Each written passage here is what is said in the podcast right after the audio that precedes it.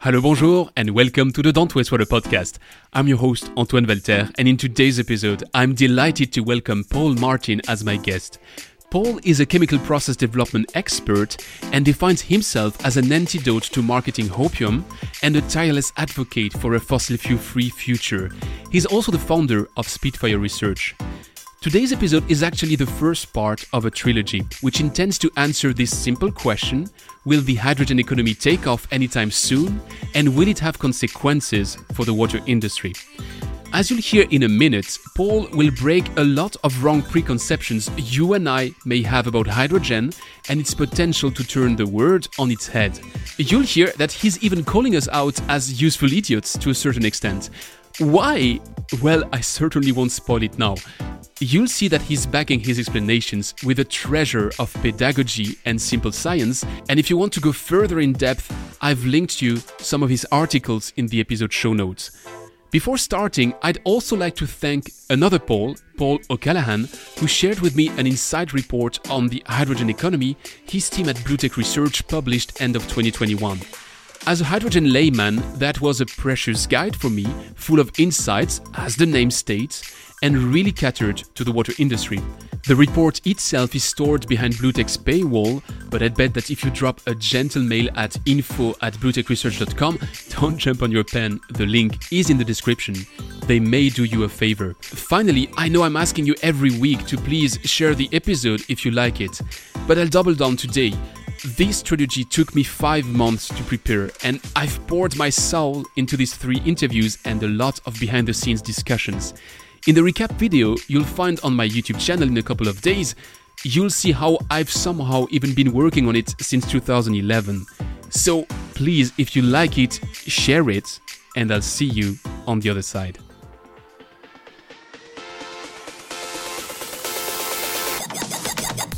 You're listening to Don't Waste Water, the podcast that helps water professionals to improve their wastewater treatment, optimize their operation costs, and keep up with the latest market trends. This podcast is brought to you by GF Piping Systems.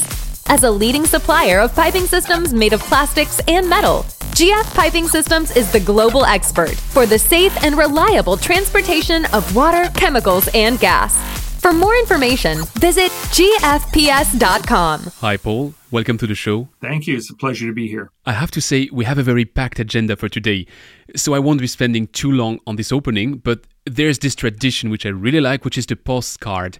So I'm going to ask you to send me a postcard from the place you're at right now. What can you tell me about Toronto that I would ignore by now? Well, right now it's about minus nine degrees uh, Celsius. It's uh, middle of January, so very typical weather here in, in January. You can see a lot of uh, steam rising out of people's natural gas furnaces and boilers trying to keep their houses warm. But one of the things that's changed in Canada over the past uh, few years that's going to make a big difference over the longer term is that we now have a very durable and very interesting carbon tax that, for one thing, is going to make it a lot more expensive for people to heat their homes. And that carbon tax is paired with a carbon dividend that gives everyone back the average amount of money that people pay in carbon tax. The idea there is that if you're poor and you're not consuming very much because you live in a multi unit apartment and you take public transit everywhere, you don't pay much in carbon tax, but we, we want to reward you for your low consumption. So you actually get more money back than you pay extra in tax and your life becomes easier. But if you're living in a big house and you're driving a big vehicle like the one that ruined my elect- my homemade electric car, uh, you're going to pay a lot of tax. But of course, you have a lot of capital to spend to do things better. And so this system is widely supported in Canada. It's survived two federal elections. It's survived a Supreme Court challenge. It's the law of the land, and it's headed to 170 Canadian dollars per ton CO2 by 2030. So it's really going to make a big difference in the country. So I'm delighted by that fact, and and really looking forward to seeing the changes that it makes in our society as a result. It's very interesting because your postcard gives us a clear hint towards what we're going to be discussing in the rest of this podcast. So I guess if people didn't guess it, it's going to be about this carbon aspect, this hydrogen aspect. There's going to be probably also steam and gas involved at some point. So it's like a jigsaw of the next minutes. So thanks for that. Plus, you're not my first guest from Toronto, and you're the first one to tell me that story, which I didn't know at all, and which sounds brilliant if you ask me. But I won't sidetrack you from the first question on. I'd like to get to know you a bit better beyond the 2 million views of your various LinkedIn posts in 2021. Can you guide me through your path over the past 25 years? I've heard that you were even involved with water at some point. That's right. At the beginning of my career, I worked developing water treatment technology and trying to remediate groundwaters that were contaminated by industrial chemicals. And then 25 years ago, I joined a company that designs and builds pilot plants. We're actually the world's largest designer and builder of pilot plants. And I'm still active with them, but only part time. And I, I partially own that company as well. But I have a private consultancy called Spitfire Research where I serve the needs of people that are, are looking to try to make earnest efforts towards decarbonization, but their, their projects aren't to the stage where they need a pilot plant built yet. And in that time, in that 25 years working with a company that designs and builds pilot plants, we've seen every kind of new chemical process technology you can imagine, from the sublime to the ridiculous. And some of them have been brilliant successes and have made a huge difference to decarbonization, and, and some um, not so much. The thing that I've always found very frustrating in the business is that people will come and they have a great idea for how to decarbonize something, and it will make money, but only if we put a price on dumping CO2 to the atmosphere and then we don't put a price on dumping CO2 to the atmosphere, and then they don't make any money. And and uh, after a time, that gets very frustrating, as you can imagine. So, but yeah, I've been involved in all that time. Obviously, as a chemical engineer, making and using hydrogen and synthesis gas is it's a big part of the business and it's something that I'm intensely familiar with. Back in the late 90s, for instance, I was involved in projects we were trying to make small reformer reactors for the purpose of making uh, hydrogen out of natural gas to feed. First, it was going to be vehicle fuel cells, and then later it was going to be f- fuel cells for combined heat and power in homes. And so I was intensely uh, interested in hydrogen and have been for a long time. Uh, but working on that project really got me familiar with the, the, thermodynamics and the fundamental properties of the hydrogen molecule. And they made me realize, honestly, what a false hope hydrogen was as a decarbonization strategy. And frankly, since the, the, late 90s, not much has changed. I think we're more earnest in desiring decarbonization. And renewable electricity is also getting cheaper and cheaper. Those two things have changed. But technology wise, and in terms of the properties of hydrogen and its thermodynamics, nothing's changed. So I find it very exasperating to watch this most recent exuberance, this hyperbole that uh, I've been calling it the hopium addiction, you know, uh, thinking of people's hope being turned into an opium that that's used to delude them into thinking that things are solutions when they're really not. And I, I find that very frustrating because I think it's distracting us from real and earnest decarbonization. So we have to be careful there. Hydrogen's Hydrogen's great. It, it's a molecule we use in giant quantity. It's essential. We depend on it for our very lives, honestly, through ammonia about half the humans on the planet survive because we can make Haber-Bosch uh, ammonia right now, and we make it all from black hydrogen that's made from fossil fuels without carbon capture. And we have to fix that, and that's really important. But hydrogen is not really a decarbonization strategy. It's more a decarbonization problem we haven't even begun to solve, and one that we, we must solve. And so I find it very frustrating that people want to waste it as a fuel. There's a lot to unpack in what you just said. I think we're going to come back to these colors black hydrogen, gray hydrogen, green hydrogen, and all the colors. The colors of euphemism, I call it. but right before, I'd like to stop a last time before we go to the deep dive. I actually discovered your work through your fight against hopium, this combination of hope and opium.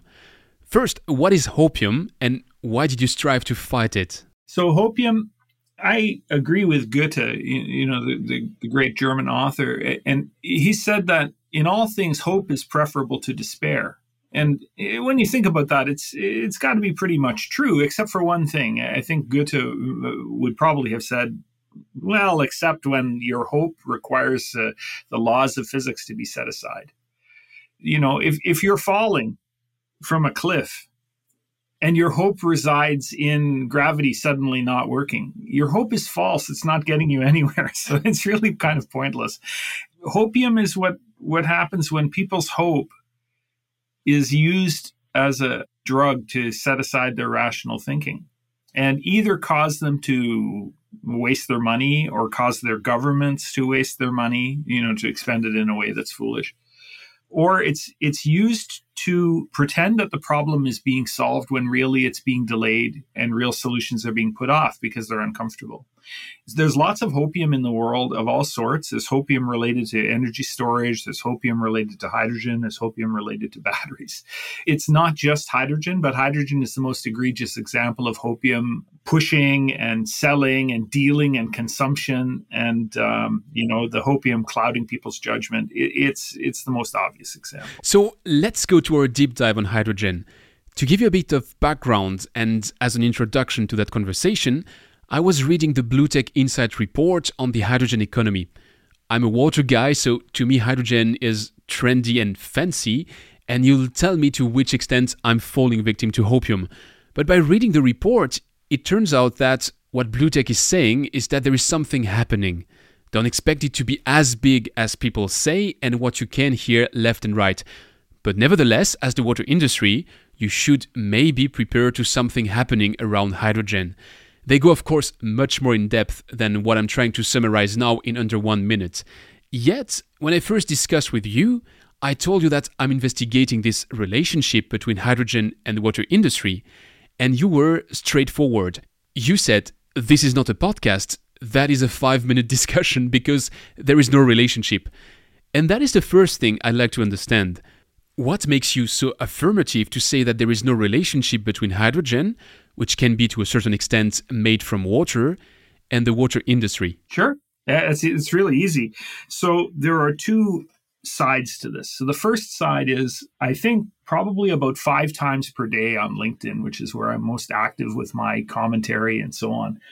I encountered this concern from people that say, oh, well, you know, if we make hydrogen from water by electrolysis, it's going to use a lot of water. And oh, the amount of water is just mind boggling and it's not a good idea because of the water use. And I have to reply to them and say, look, let's say that you want to make one kilogram of hydrogen. To make one kilogram of hydrogen, you need nine kilograms of water, nine liters of water. And the water has to be pure. So let's say it's 10 because maybe we're going to waste one. Whatever, this is fine. So just 10 to make it easy. So 10 kilograms of water per kilogram of hydrogen.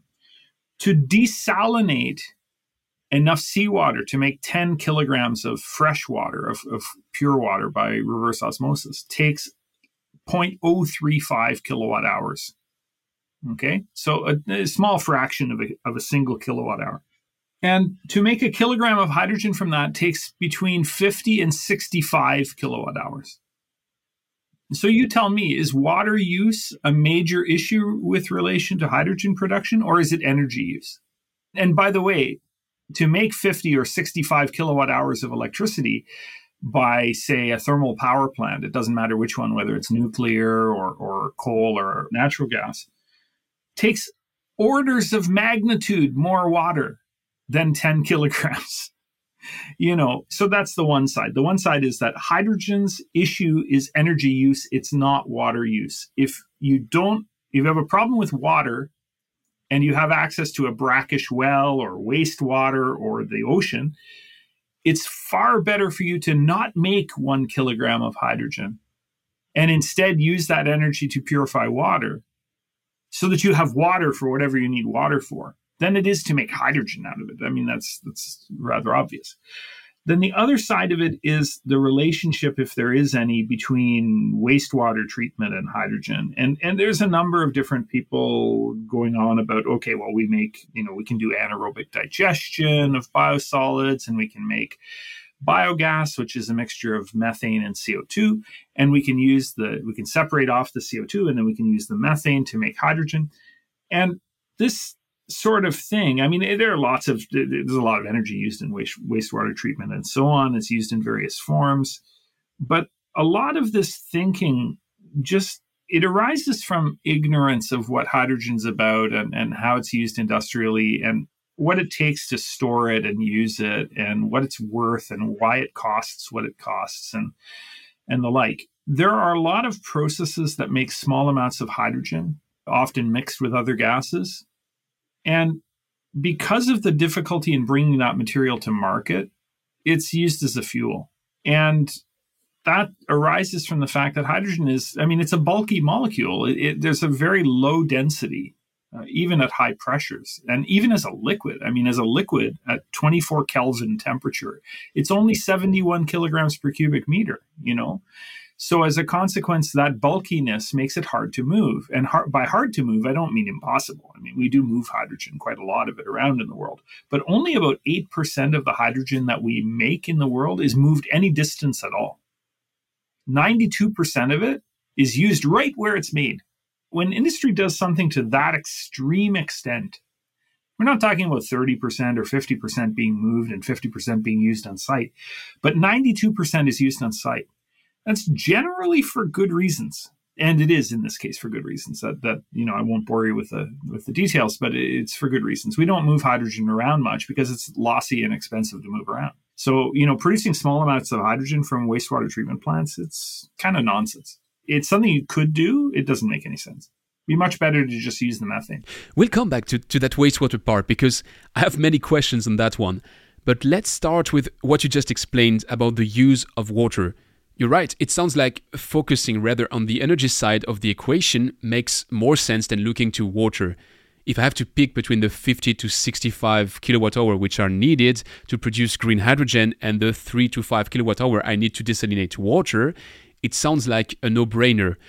But now let's say that I stay within my silo and only look at the water side of the equation.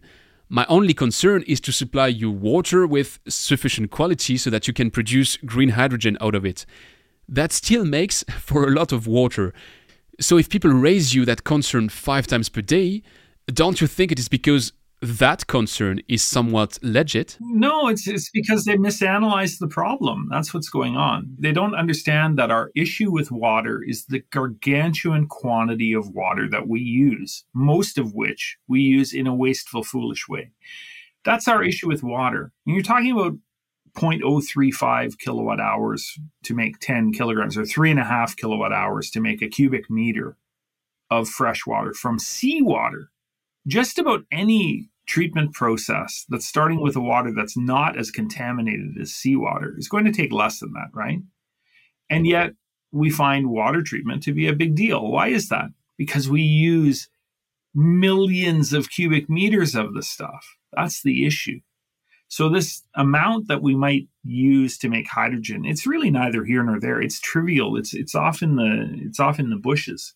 And if you're starting with reverse osmosis, you can start with wastewater if you like. I mean, it's all a matter of, of economics at that point. It's it's not really an issue where you have to concern yourself with availability of water. So, for instance, there are these projects that people are talking about doing in places where hydrogen production might make sense. I'll give you ex- a little bit more detail about what I mean there. To make hydrogen from water, you need gargantuan amounts of electricity for the reason that was mentioned. And if you want to make that hydrogen green, you're going to have to make it from electricity that's made from wind and solar. So, because electrolyzers are not cheap, in fact, they're very expensive. They might get cheaper in the future, but right now they're very expensive. I mean, very, very expensive you have to feed them continuously or as close to continuously as possible so that that very expensive asset can earn its living. Okay. So, you know, I have an expensive car sitting in my driveway and I only drive it about 5% of the time, right?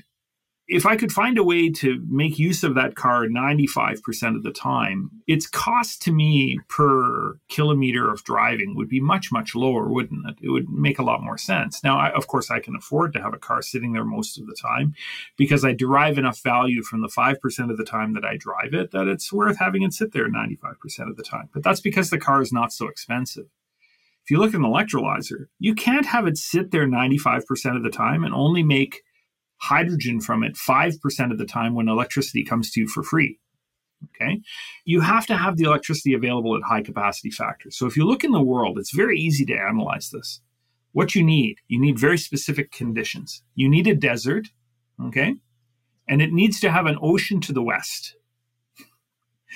And when that happens, what you get is this perfect combination of you get nice access to sunlight, to you know high capacity factor solar, and then every night, as the sun's going down, the land starts to cool down and the winds blow in off the ocean. So you get this perfect pairing of sun and wind with maybe a 70% capacity factor combined between the wind and the sun.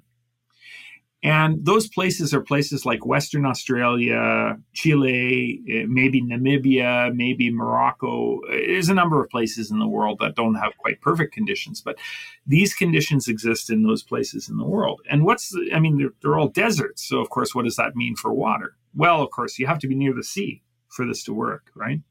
So you have access to seawater. So you're going to do desalination. Well, the nice thing is that if you set up desalination to make pure water for the purpose of making hydrogen, it's not that difficult to make some extra water for the purposes of whoever is living there. You just build a somewhat larger plant and use it with higher capacity factor, for instance.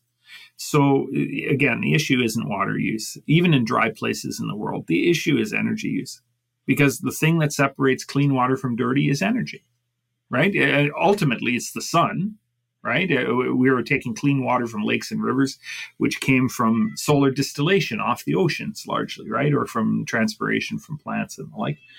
So the, the thing that's driving this purification process is solar energy. So water is actually a very low dollar value, but very high intrinsic value form of stored solar energy. That's absolutely clear, thanks. Let's go back to your ammonia story. Today, this is the main use of hydrogen through the Haber-Bosch process. It's about a third of hydrogen consumption, but yeah, it's okay. about 40 million of 120 million tons of hydrogen used per year, but it's the one that our lives depend on. The others we could live without. So, if that's one third, what are the other two thirds? Petrochemical applications? About a third is made from and used in the petrochemical industry, mostly to remove sulfur from gasoline and diesel and other fuels, uh, jet fuel, before we burn it.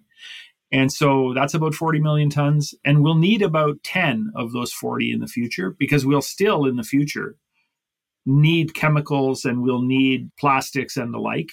So we're going to keep using petroleum for those purposes and we'll need to desulfurize that portion. But three quarters of the barrel right now we're burning, and we don't need to desulfurize that in the future if we don't burn it. So we don't need that hydrogen. And the other third is used for other things like the direct reduction of iron for making chemicals like methanol and in a myriad of other things. It's used as a coolant in gas turbines, and uh, I, oh my goodness, there's a million uses for hydrogen. They're numerous, but they're fairly small. So those are the big ones: direct reduction of iron, ammonia, methanol, desulfurization of petroleum. And as a chemical reagent, as a reducing agent, for instance. So we have these 40 megatons, which are the ones used today for the production of ammonium through the Haber-Bosch process. And that is done today with gray hydrogen, right? Gray is a lie, okay? Let's call it let's call a spade a shovel here. This is not gray, it's black. In fact, it's ultra black. It's black hole black. It's 30% blacker than the fossil fuel that it's made from per joule. Okay. Why so? Well, if you start with one joule of, uh, of methane lower heating value and you make hydrogen from it, you only get 0.7 joules of hydrogen lower heating value.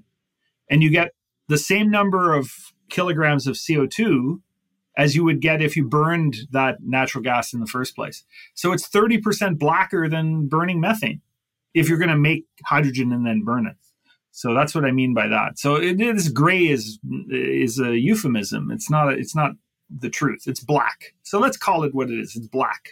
Okay? And then you can make it blacker still if you make it from coal. Okay? because for every kilogram of hydrogen you make from methane, you get about 10 kilograms of CO2. For every kilogram of hydrogen that you make from coal, you get about 30 kilograms of CO2. So it's even blacker. I don't know how you say blacker than black, but that's really it. But the majority of it is made from gas, right? The ma- majority of it is made from either gas or coal or petroleum. Gas is the most popular one because it's the cheapest way and uh, petroleum, like I said, all of the hydrogen that's made from petroleum is used to refine petroleum. So it's it more or less cancels itself out. And about 25% of it is made from coal, mostly in places like China and India, where they don't have access to cheap natural gas. So we have these 40 megatons of black hydrogen. If we want to decarbonize our world, that's the portion which is non negotiable. It has to be done with hydrogen. So we have to replace gray, brown, black, whatever we call it, by a carbon friendly alternative. That might be green hydrogen. How would you do that? So, the way I like to think of it is this. So, let's remember we were talking about 120 million tons in the first place. Mm-hmm. And in a decarbonized future, we're still going to need 90. Okay because 30 will go away when we stop desulfurizing fossils as, as fuels, right? So we, we need 90 million tons per year. So to make 90 million tons per year using the best electrolyzer in the world that you can buy, that's 50 kilowatt hours per kilogram of hydrogen. You can't afford that one, but that's okay. Let's assume you can scale those up to an enormous scale and make lots of them. That would mean that you would need 4,500 terawatt hours of electricity. Okay to make that 90 million tons of green hydrogen to replace the black hydrogen in the world that we'll still need, right? Well, in 2019, all of the wind and solar in the whole world added up to only 2,100 terawatt hours. So we would need more than twice as much wind and solar as we had in the whole world in 2019 just to decarbonize just the fraction of hydrogen that we'll need in a decarbonized future. And yet we have all of these people frothing at the mouth talking about how there's going to be excess hydrogen to waste as a fuel. And how can you take them seriously? So you can see my problem with this whole thing. It's not, the math doesn't add up. Let me just try to scratch that surface because you say people promote it. Personally, I remember it was probably two years before the pandemic in 2018 I was at the European Utility Week in Vienna, and as a humble energy muggle, I've attended two full days of conferences explaining how hydrogen was the future and how the grid in Germany was about to fall apart as there was too much of electricity at nights when wind was blowing and nobody consuming. And my take home message was that if you didn't use hydrogen in a power to X approach, you were in big, big, big, big, big trouble. And now that I've read your various articles, I'm starting to think this was hopium, and a part of it might even be just pure lies. Yeah, some of it is motivated selling, you know? Exactly. That was going to be my question. How much of that is people really believing that hydrogen is the future, and how much is just people having something to sell? It's a little hard to say. I'm a very rude man, okay, and, and I'm old. I'm not that old, but I'm old enough that I, I've stopped caring quite so much about whether people think that I'm being polite with them or not. And as a consequence, the way I view hydrogen is that the hydrogen is being pushed by two groups of people. It's being pushed by the fossil fuel industry, for whom it's a win win situation. And it's being pushed by hydrogen's useful idiots, Okay. I don't know if you recall, but back in the back in the era of the Cold War, the Soviets used to refer to the socialists in Western countries as their useful idiots you know, their hearts were in the right place, perhaps. They were worried about the social conditions of their population, but they were serving the interests by manipulation of the Soviet apparatus. And so, hence, they were referred to eh, not just as ordinary idiots, but useful idiots. And so, the useful idiots in the hydrogen regime they're uh, people that think they're going to make giant amounts of renewable electricity that nobody will know what to do with. And so they have to find something to do with it. So they're going to make hydrogen.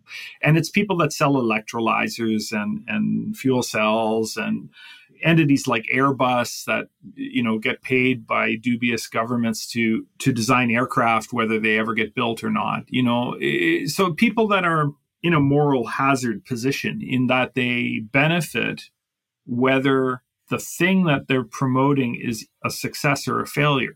And you'll note that I, I said that hydrogen is a win-win situation for the fossil fuel industry. I've long thought that, but Michael Liebreich, who founded uh, Bloomberg New Energy Finance, put it best when he said that for the fossil fuel industry, it really is a win-win situation. So hydrogen is pushed by the fossil fuel industry either to delay decarbonization, in which case they win, So the promise of future hydrogen delays electrification now, which would lead to decarbonization now. And decarbonization now would be bad for the fossil fuel industry because it would mean that they would earn less revenue, right? And more important than that, it would mean that their assets in the ground that their shareholders currently think have value would turn into liabilities in a lot of cases. I mean, if you can't burn natural gas, what else are you going to do with it? To the fossil fuel industry, it's well, we can make hydrogen from it. Okay, well, what are you going to do with the CO2? Oh, we can bury it. Yeah, we call it blue hydrogen, right? And the challenge, of course, with this blue hydrogen business is that it's much easier and much cheaper to make very blackish blue bruise colored hydrogen than it is to make really truly blue colored hydrogen you know? The ccs the carbon capture and storage is expensive. We know what it costs. We know how difficult it is to do. We've got projects doing this at scale honestly. There's a big one called shell quest in canada that i'm quite familiar with. We know what it costs. It costs a lot of money even to do the easy stuff the easy co2 and of course they always forget about the methane leakage. And the methane on the 20 year time horizon has 86 times the global warming potential of CO2. So a little bit of methane leakage goes a long way. And if you do something wasteful like convert natural gas into hydrogen and then use some of the natural gas as energy to bury the CO2 that is produced at the same time, you're generating a lot more methane leakage, which is leading to a lot more global warming potential. So this blue hydrogen is really quite blackish blue, bruise colored stuff. But you see, if you're, let's say you're a natural gas distribution utility, if you don't have natural gas to sell because decarbonization requires that product to go away, you have to sell something, right? Otherwise, you have to go out of business. And going out of business is hard for people to accept.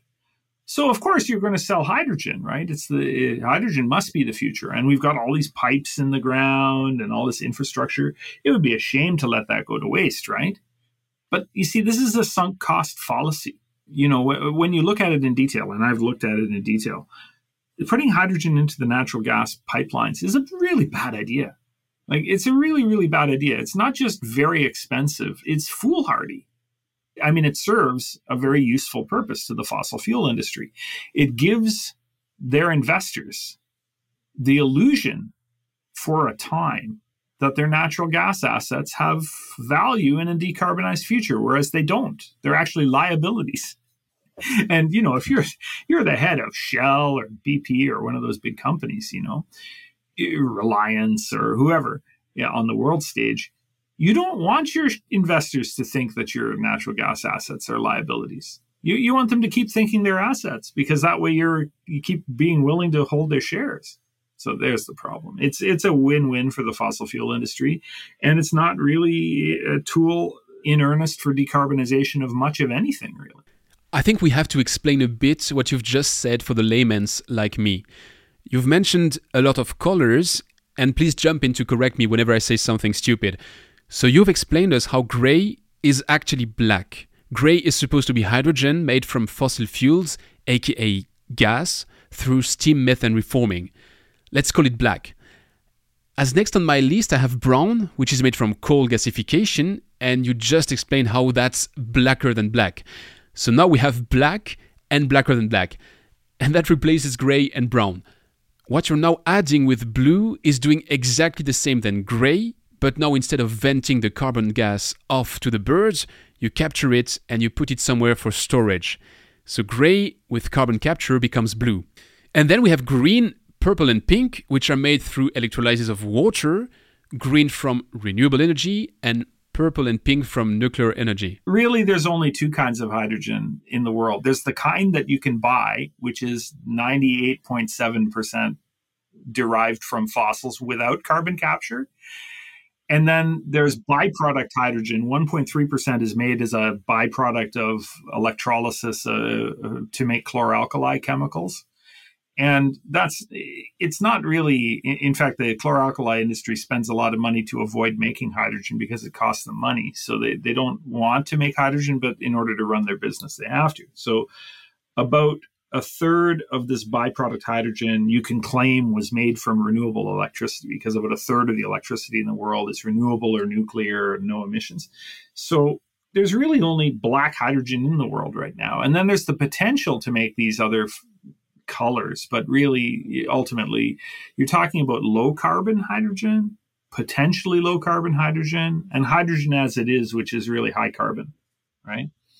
So, low carbon hydrogen, if you make hydrogen by electrolyzing water using wind and solar, that's quite low carbon. If you use electricity from nuclear, well, you're wasting nuclear electricity because nuclear electricity is dispatchable and perfect replacement for electricity on the grid that might be made from burning fossils. So, it'd be much better to use your nuclear electricity to supply people with electricity you know, it's not like nuclear plants that are in remote locations where they can't get their electricity to market.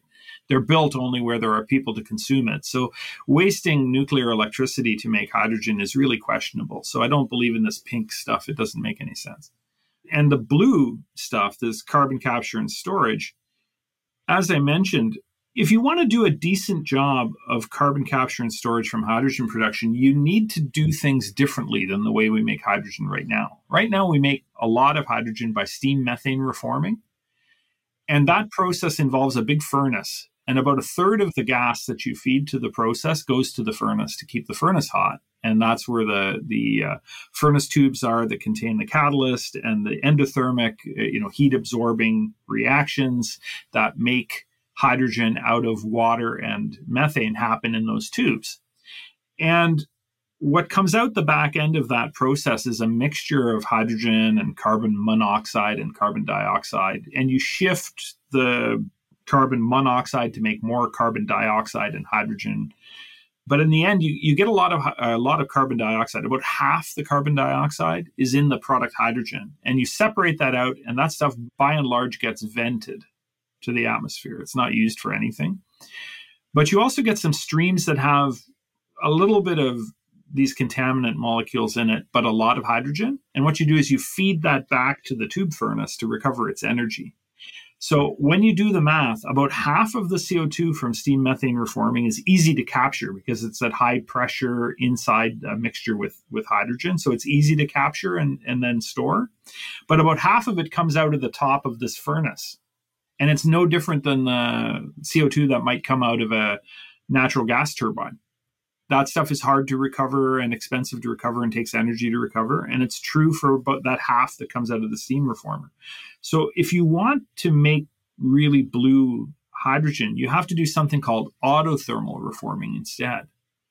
And so there, what you do is instead of using the furnace, you, you make the fire inside the process. So you feed oxygen instead of air and you burn some methane inside the reactor to make the heat and then uh, it goes over the catalyst and makes the hydrogen.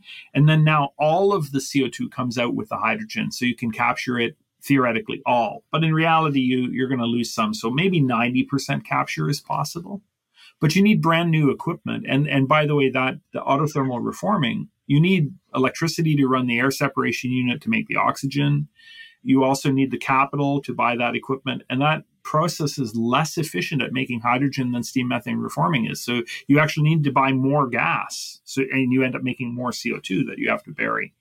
And as far as this blue hydrogen, you'll never do it from coal ever because the cost of burying all that extra CO2 is way way more then you will save by buying the cheaper fuel, you know, coal instead of natural gas. So forget about CCS for coal. Coal is dead as a doornail. It's finished. So we have one color left on my list, which is turquoise. This is a good one, honestly, but it's partial. So we have to be careful about this one in saying that it's good when it can be done in the right way, but it'll never be a major source of hydrogen. So the idea here is instead of trying to react the energy that's in methane to produce as much hydrogen as possible with either of those other two processes, steam methane reforming or autothermal reforming. What you do instead is you use an artificial heat source and you heat up the methane until it just falls apart. And when it falls apart, it makes carbon and it makes hydrogen. And so one of my clients, uh, former clients, is a company called Monolith, and they, have actually commercialized this process. So what they do is they heat up uh, methane to very high temperatures using an electric plasma arc, and the electricity is supplied by a nuclear plant. And they end up making not just carbon, but a valuable form of carbon that's called reinforcing grade carbon black. So that's the stuff that's used in tires, for instance, and rubber goods in order to provide strength as well as UV resistance and other beneficial properties. And it's quite valuable. And it's normally made from heavy oil by a very dirty partial combustion process. So they're eliminating that dirty process. They're making a nice, high quality product that the rubber market wants. And the byproduct is hydrogen, and they use that hydrogen to make ammonia and they've planted their plant in the middle of Nebraska. And if you draw a 100 mile circle around their plant, 100 mile radius circle, you have about 40% of the users of ammonia in the United States within that circle. So this is a very good thing. That what they've managed to do is they managed to decarbonize carbon black production and decarbonize hydrogen production for the purpose of making ammonia, which is something we need, right, for agriculture. And they've done that in a way where they make money despite the fact that they have no carbon taxes in the United States. So if the carbon taxes come, they're going to be even better. They're going to make even more money. So this is really wonderful. Okay. But let's do the math. Remember the math experiment we did? We said we needed 90 million tons of hydrogen in the future, right? Post decarbonization. If we're going to make that from, let's say we, we find uh, renewable electricity to supply the energy that you need to run this kind of process. And we're going to pyrolyze methane to make the 90 million tons of uh, hydrogen. Well, we're going to make 270 million tons of carbon. And that's 10 times the world market for both carbon black and graphite combined. So 90% of that carbon will have to be landfilled in kind of reverse coal mines you know, where we find a hole in the ground and we fill it up with coal and then cover it up again, you know.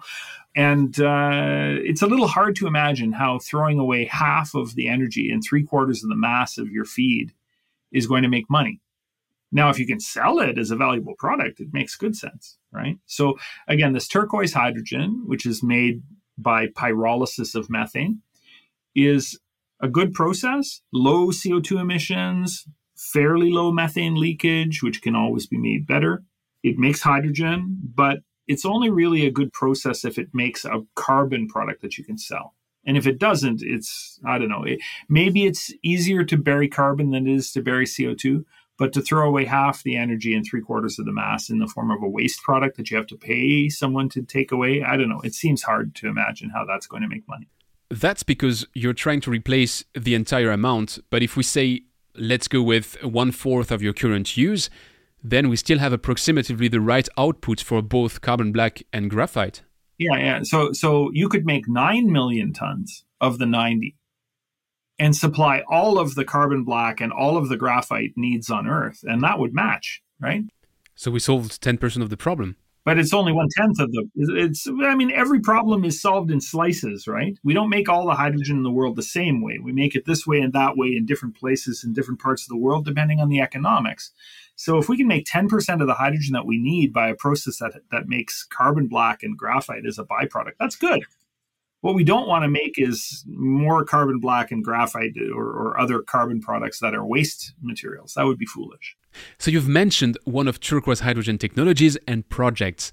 Within my research for that discussion, I came across a process from an Australian company called Hazer.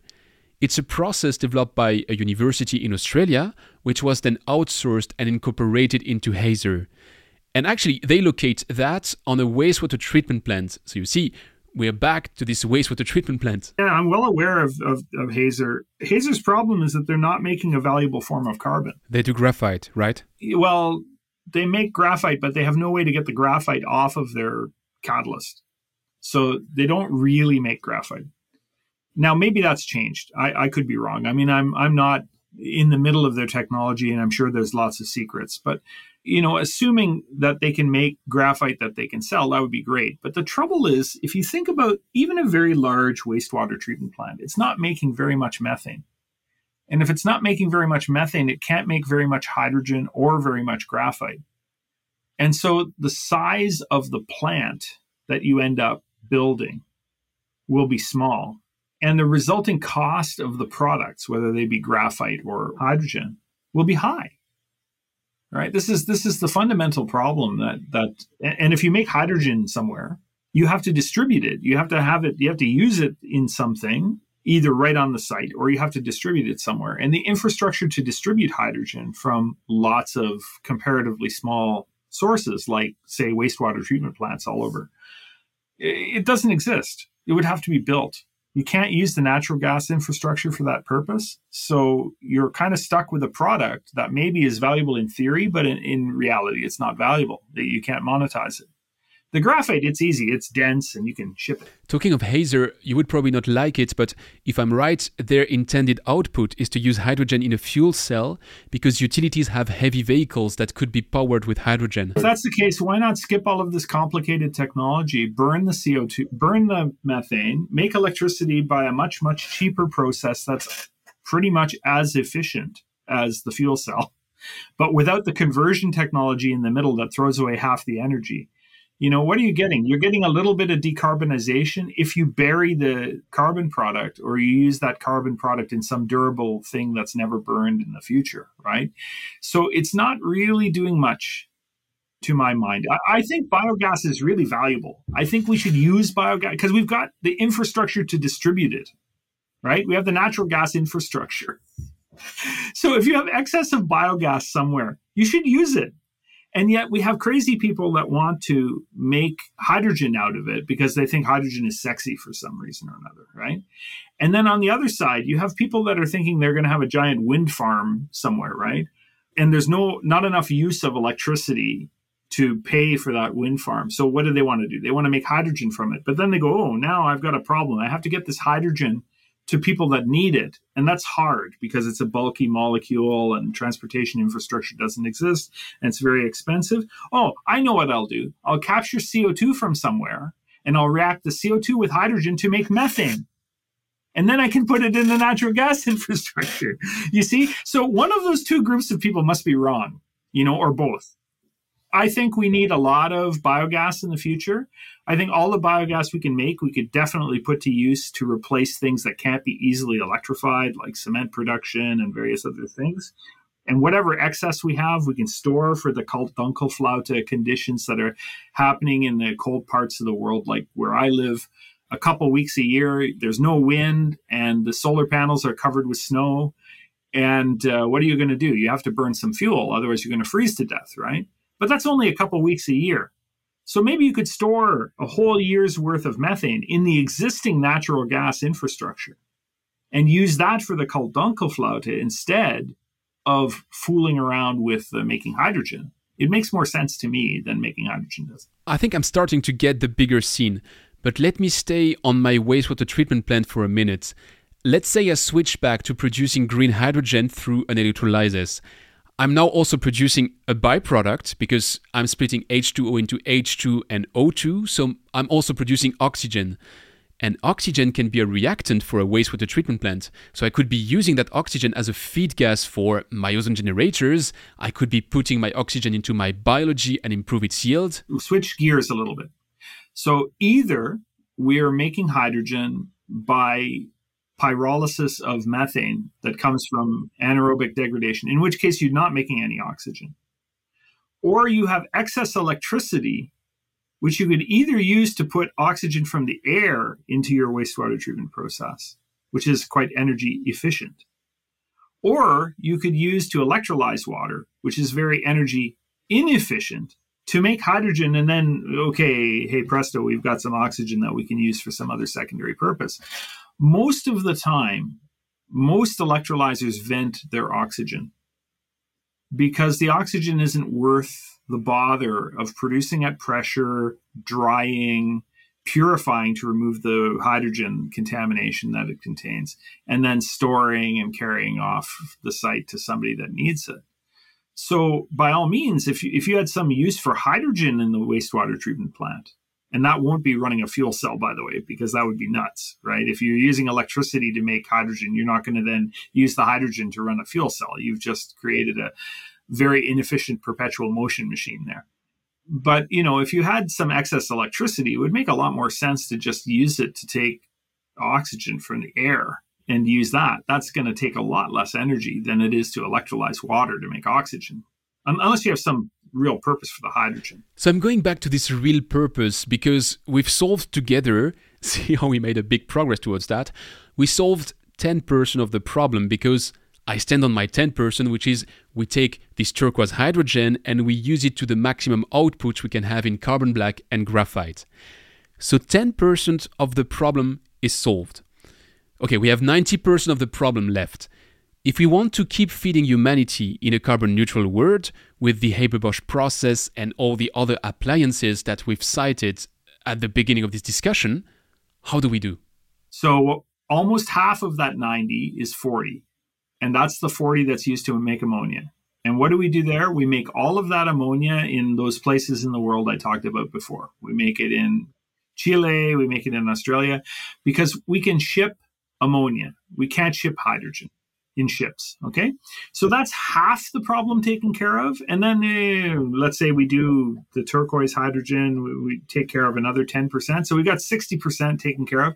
The remaining 40%, how do we do it? Well, we either, you know, a lot of that stuff is being used for things like methanol and direct reduction of iron. We can do those in Australia and Chile too, because we can ship methanol and we can ship steel right? Or, or iron, uh, hot briquetted iron.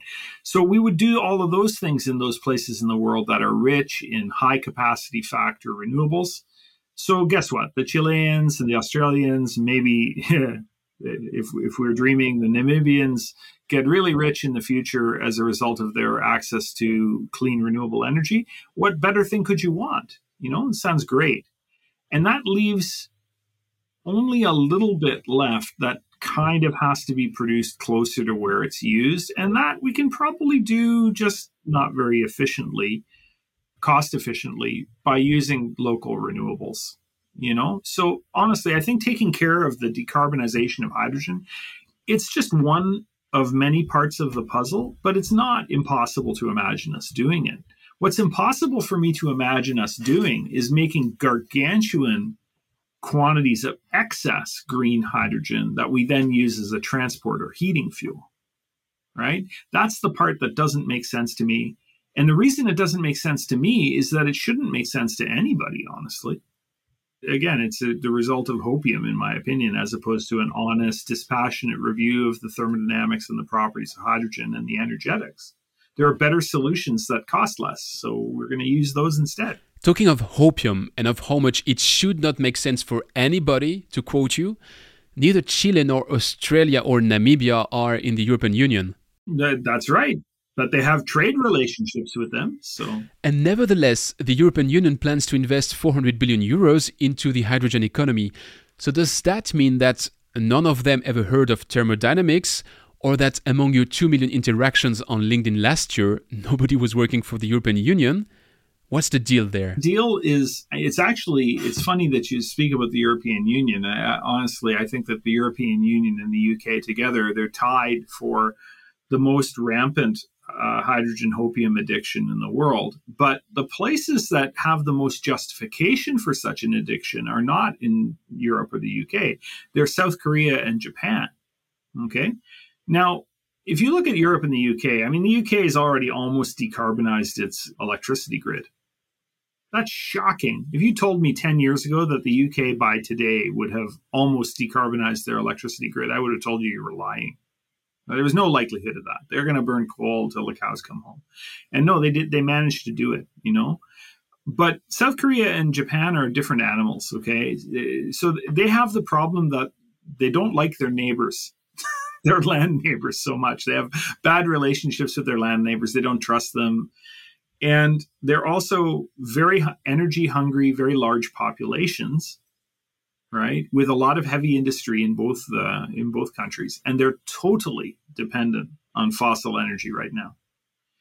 So, guess who's pushing the hydrogen hyperbole for hydrogen as a transport fuel? It's the Japanese and the Koreans. I mean, you can understand why, because to them, they really don't want to import electricity via high voltage DC from people that might put their foot on the cable and kind of squeeze them anytime that they don't like their politics or whatever's going on. They'd like to import by ship from anybody that will sell them a product, just like they do with you know natural gas, uh, you know LNG and and petroleum right now. They they like that, and of course coal. Both big burners of coal too. So they like that, but they think that in the future, maybe we won't be able to do that because we'll get serious about decarbonization, right? So they want to recreate that economic model that they have just with a different fuel. And that's intellectually very simple. And the fossil fuel industry is going, yeah, yeah, yeah, yeah, yeah. That's the thing. That's what we want you to do because otherwise we're not going to be supplying you anything. But the people that are sitting there in Japan and Korea that are talking about this, I don't think that they've got a calculator in hand. They haven't run the numbers.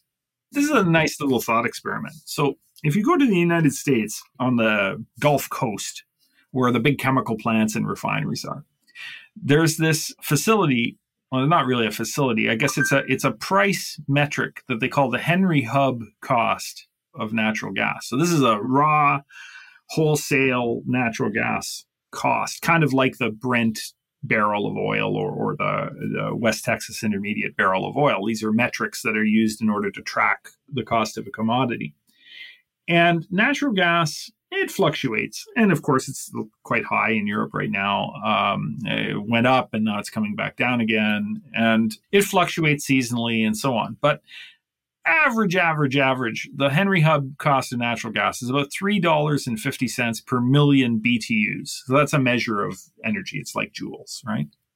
$3.50 per million BTUs.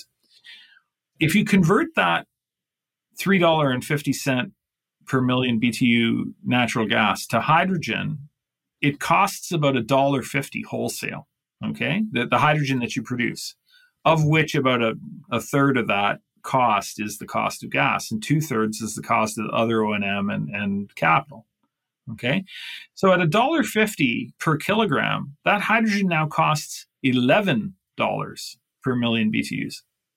It's three times as expensive. just by making hydrogen out of it. Now, that's not capturing any CO2 or anything, that's just making hydrogen out of it. So now, when we look at that's a dollar fifty a kilogram, and the green hydrogen people are hyperventilating about maybe one day in 2040 or 2050 we can make hydrogen for a dollar fifty a kilogram. And I don't even believe them. I, I, I think they're delusional. I think they'll have a very, very hard time getting to those kinds of costs largely because it would take hundreds of billions of dollars of public subsidy to buy really very much more expensive hydrogen than that in order to get to the scale necessary to drive the cost down to those low levels. But let's set let set that aside for a moment. Green hydrogen is costing a multiple of the cost of black hydrogen, and black hydrogen is costing a multiple of the cost of natural gas. So imagine that you're Japan or Korea and you have a lot of heavy industry. And your economic competitors get to use electricity directly. Whereas you have to use somebody else's electricity that's been partially converted to hydrogen and then into ammonia to ship to you for you to break the ammonia back down into hydrogen again so that you can use it to make electricity or heat or whatever. What kind of car you drive doesn't matter. Your industry's bankrupt. your energy cost per joule is five times that of your economic competitors. So any energy intensive process is not going to be done in the future in Japan or South Korea because you couldn't afford to do it. Right. So see, there's the thing. I think a lot of this thinking is just not based in, you know, basic engineering economics. You have to think about it a little bit more carefully. And when you do, you'll realize that direct electrification just makes an awful lot more sense. You know, I know people have this box on their head that if you want to make heat, the best way to make heat is burning stuff, right? And that makes sense when all your energy is coming from stuff that you burn. You know, you make electricity by burning stuff, you make heat by burning stuff. It makes it's crazy to make electricity by burning stuff and then using use that electricity to make heat, right? There's too many steps and it costs you too much money. So you don't do that. Well, in the future, we're going to be making electricity. So if we want heat, we'll make it from electricity. We're not going to make a molecule from it and then burn that to make it. That's because there's too many steps and it's going to be too expensive. So you see, we have an optimized thinking for the fossil fuel world and, and we're, we're trying to apply it to the decarbonized future and we're getting wrong conclusions. And it's going to cost a lot of money that's just going to be burned up and wasted and it's not going to help us decarbonize. And that's my worry. I have a last question for you in this deep dive, which will require some imagination. Let's say we go to a steampunk alternative universe. In that steampunk universe, electricity didn't win. There is no battery, and we're starting from scratch. And so far, the biggest thing to power all of our stuff is still steam. And so we're really restarting the race from zero, and we have two candidates for that decarbonized future world. We have batteries and we have hydrogen. Batteries, as I said, have to restart from scratch, so they don't have the proxy of people having iPhones and hence having batteries and be ready to pay quite a lot to build the scale. So we're really starting from zero. There is no scale effect. Under those conditions, does hydrogen stand a chance against battery? Or if we redo the race, batteries win again? If the source energy is electricity, then batteries still win because there is a path to scale for batteries and th- their greater efficiency pays for the path to scale okay? And hydrogen's problem is it's the opposite. Hydrogen is a way to take well actually there's your trouble is that once you've made hydrogen your problems are just beginning because yeah you have hydrogen and if you need the hydrogen where you've made it you could have just used electricity and cut out the middleman so the whole idea behind hydrogen is as a means to transport or store electricity. And if I told you that I had this uh, special bucket, you know, and I'm, I'm going to fill it up with my nice homemade cider for you. And if I put it in one bucket, when you get it to your house, 90% of the cider will still be there. And if I put it in another bucket, only a third of the cider will be there. Which bucket are you going to choose? Pretty obvious. You're paying the same for the cider, right? I don't care how much you drink. I, I only care how much I pour into your bucket. Uh, you want to choose a bucket that's easier to carry, but it, it only has a third as much in it when you get it get it home. It's really not a good economic proposition, is it? And so there's your fundamental issue. The thing about batteries, though, is that batteries are not the be all and end all. You know, batteries are a very important tool. They're the thing that's going to help us with mobility, like mobile applications for energy. Like most of transport will be handled by batteries.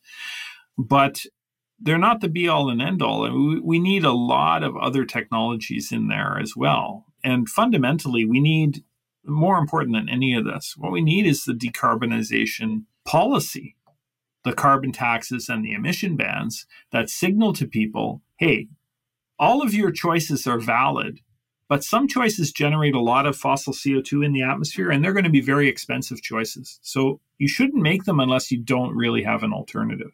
And once we've applied that high carbon tax for a long time, we'll trim away the easy to substitute stuff, which, by the way, should be our focus. People talk about hydrogen for hard to decarbonize sectors. Why would we focus on hard to decarbonize sectors when there are easy ones? right? When I go to an apple tree, I'm picking the apples that are close to the ground before I go and get the ladder. That's just human nature, right? And why are we not doing that with energy and decarbonization? I don't understand. It makes no sense to me. Except if your your effort is really to delay doing anything, then I understand perfectly. So this focus on hard to decarbonize sectors is really an attempt to delay decarbonization because what we should be doing is pursuing the easy to decarbonize sectors now. I don't want to re sidetrack you, but to me, there's a clear link with the psychology of humans. I mean, we love stories and we love something which we can really grasp. And it's so beautiful as a story. This electricity, which is in excess and nobody knows what to do with it. And oh, we can do an electrolysis. And the byproduct, when you burn hydrogen again in a fuel cell, the byproduct is water. What's not to love about that? So that sounds so perfect. That is a cool story. So I get why people buy it. The trouble is that you're skipping a lot of steps, right? So first of all, it it makes water, but it makes NOx when you burn it in air. Uh, the only time it doesn't make NOx is when you burn it in a fuel cell at low temperature over a catalyst. So that's misstated. If you burn hydrogen in your cooker at home, you're going to be making so much NOx that you're going to give yourself asthma. I mean, it's it's not a good thing to burn in your house for sure. It's possible on big engines, for instance, to put an SCR catalyst on there to take care of the NOx, but but in, on a cooker or other, you know, your home boiler, you're not going to have an SCR. You're going to make a lot more NOx. So there's the first lie in the in the story. It's a nice story, but it's a story that's told this way with head nodding yes. Now, what you need is me, okay? Because I tell you this other story with head nodding no. And you need both stories in order to understand what's going on. right? Otherwise, you have a fairy tale. You don't have a story. I think that makes a perfect conclusion for this deep dive. Thanks a lot. You're very welcome. And I and I've made a lot of assertions in our discussion today that make me it sounds like I'm stating things as if they're fact without providing any backup. I encourage people to go to my LinkedIn profile or to spitfireresearch.com where I have a lot of my articles republished. Go there and visit and take a look at the articles because I provide the references and the calculations. And I, I have long discussions with very smart people who have forgotten more about certain topics than I'll ever know and they help me refine my position. And when I'm wrong, I correct it, you know, because I'm human being. I'm often wrong. But I, I use the scientific principle of having people review and comment and go back and forth with the facts until we agree what makes sense. And then I revise my opinion to match the data. And when new data comes along, if my opinion needs to change, it changes. So go there, visit those resources, listen to my podcasts and review my articles and so on, and you'll get a sense that the points that I'm making, they're not infallible, but they're based in something. They're not just made up. And it's not that I hate hydrogen. I love hydrogen. Hydrogen is amazing. It's just a tool that needs to be used for the right purposes. And burning it as a fuel is not the right purpose for it. For anyone listening and being curious right now, if you look at the episode notes, you'll find my personal selection of Paul's articles. You'll see it's pretty easy from those ones to navigate to the other ones. And then it's like a rabbit hole. You start and you don't really know where you're stopping.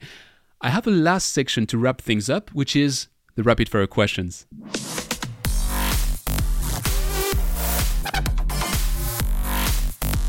It's time for the rapid fire questions.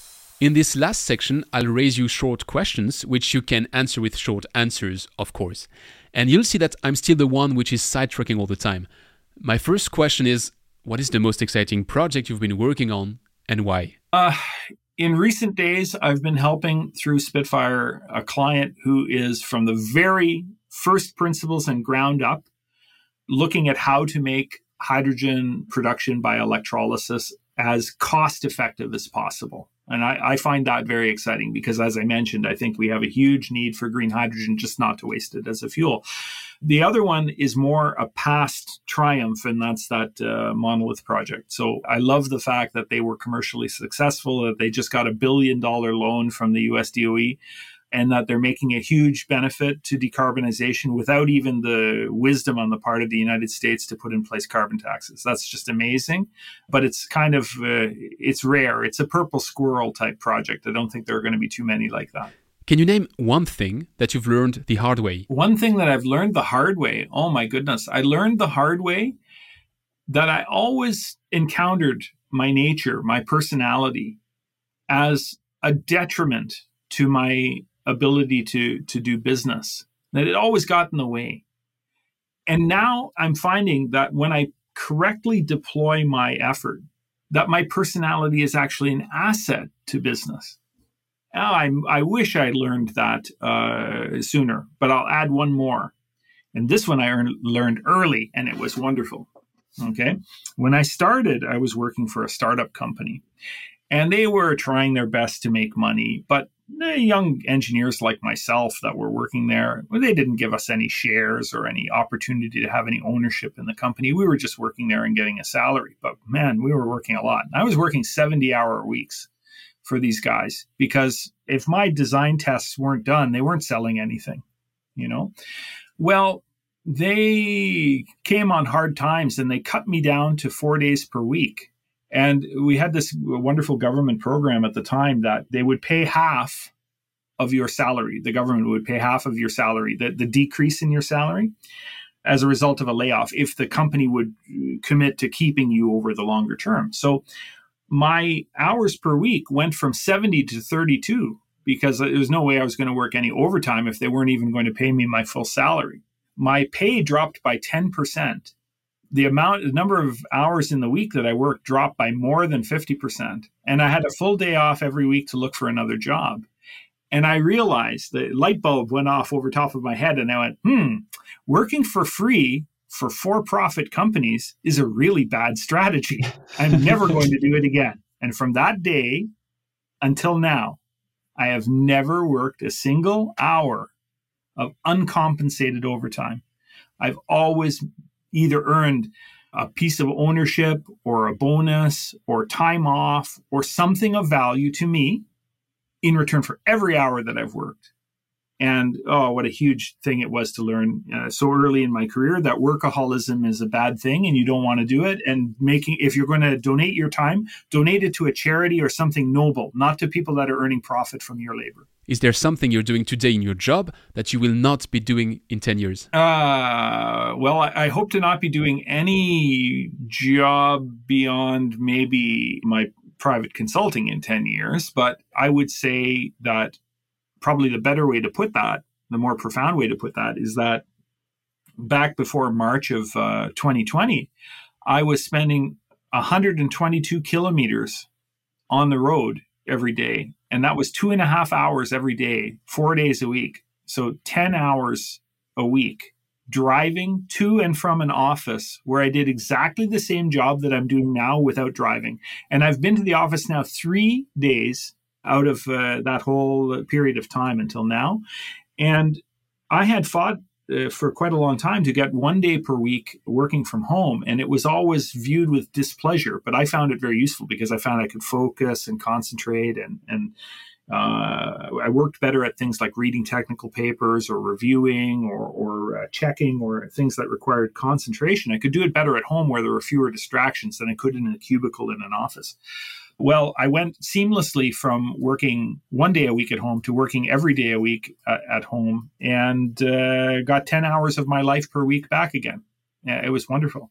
So, yeah, I, am hoping that that change w- will uh, still be in place in 10 years. I hope I'm not driving anywhere uh, to, to work in 10 years. I fully subscribe to that one. I somehow hope exactly the same. I have two questions for the former water professional in you, and the first is what is the trend to watch out for in the water sector if apparently it's not hydrogen anymore? Oh, you know, I'm terrible at that sort of thing. I, I, can tell you what isn't the future much easier than I can tell you what is the future. I think water is, you know, an un- underappreciated resource. It's it's my hope that we get smarter about how we use it and that we waste less of it. But honestly, I think that water ultimately largely it's a dichotomy in that it's extremely valuable to you know absolutely necessary to human life. And at the same time it's a very low value commodity that's produced from solar energy and it's really stored solar energy.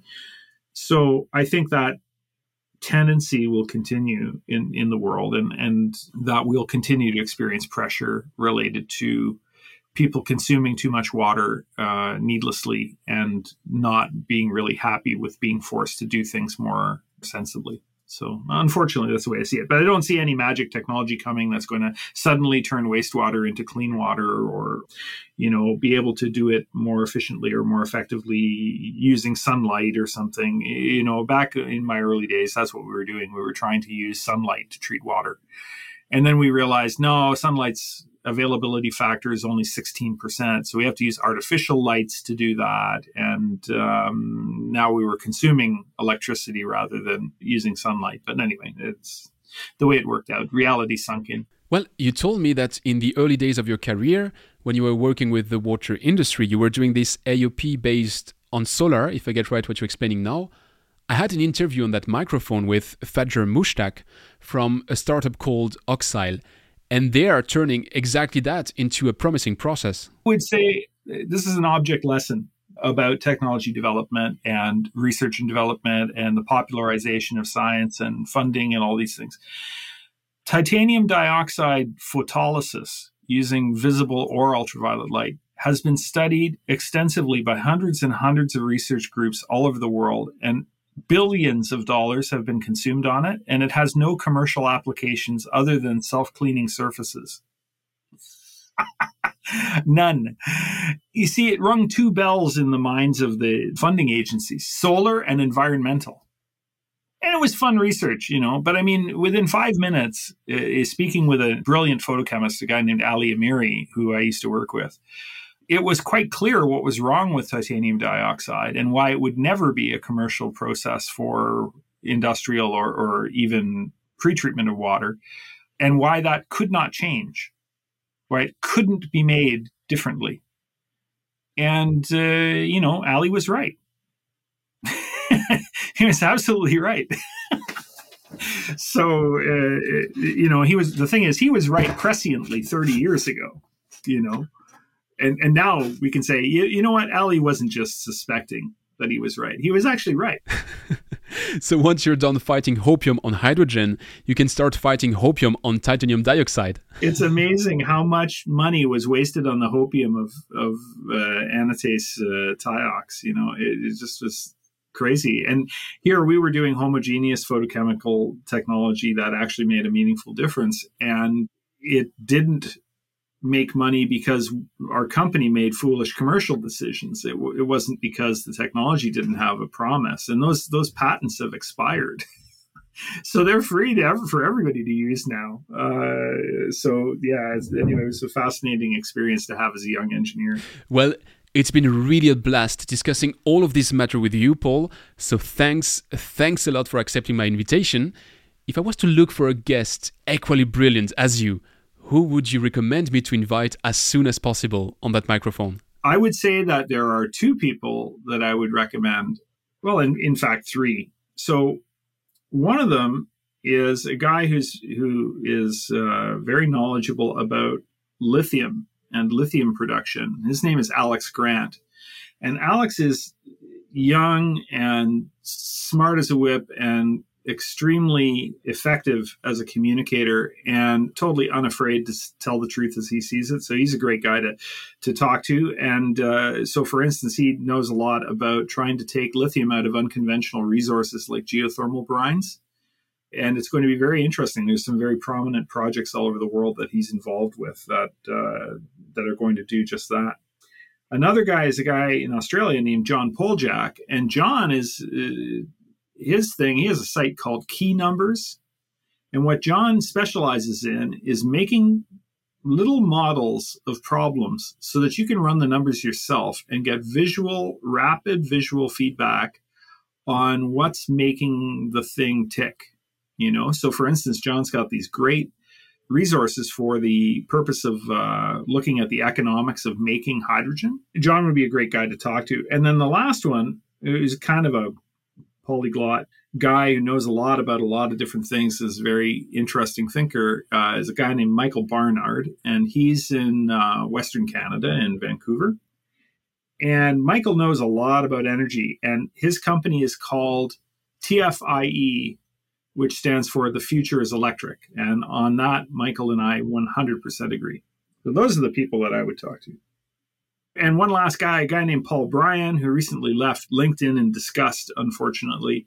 Uh, he's a former VP of Chevron and a champion of biofuels, extremely knowledgeable chemical engineer, brilliant guy, very uh, incisive thinker. And um, I think he'd be a really good guy to talk to as well. Well, thanks a lot, Paul.